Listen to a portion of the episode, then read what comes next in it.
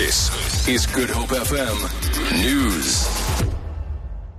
Good morning. Gupta family owned Oakbay Investments has confirmed that its staff members have sent an open letter to major South African banks pleading for the company's bank accounts to remain open.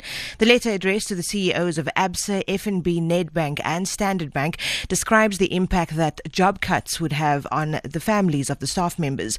The top four banks, Oakbay's auditor, KPMG, and Oakbay's JSE sponsor, Sasfin Capital, all cut ties with the Guptas last month. Aldrin Sampear reports, however, that not all Oakbay workers support the letter. We spoke to some of these employees. They say they did not sign off on that letter. They were not consulted, um, and they've then decided to have a word with um, the author of the letter and asked him to retract um, the letter that he sent and send out an apology. That apology was expected to be out around about 5 p.m.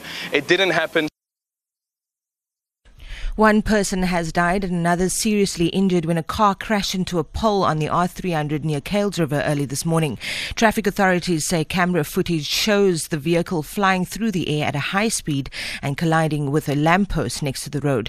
The occupants could be seen flung from the vehicle. Police are probing the incident.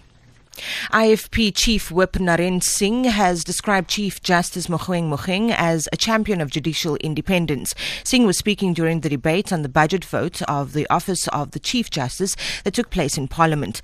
Close to 6 billion rand has been allocated to the office of the Chief Justice for this financial year. Here is Naren, Naren Singh.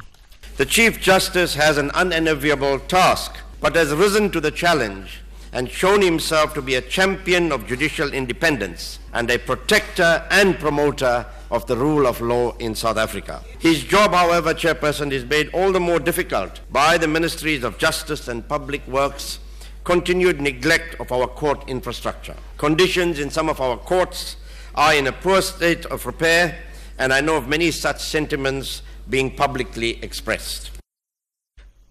The death toll from Tuesday's major attack in the Afghan capital Kabul has risen to 64, more than double the figure of 28 previously given by police. The Interior Ministry says 347 people were wounded. It says most of the casualties were civilians. The attack hit a security service office in the government and diplomatic area of Kabul. It was the deadliest single attack in the capital since 2011. For Good Hope FM News, I'm Erin Lee. Good Hope FM.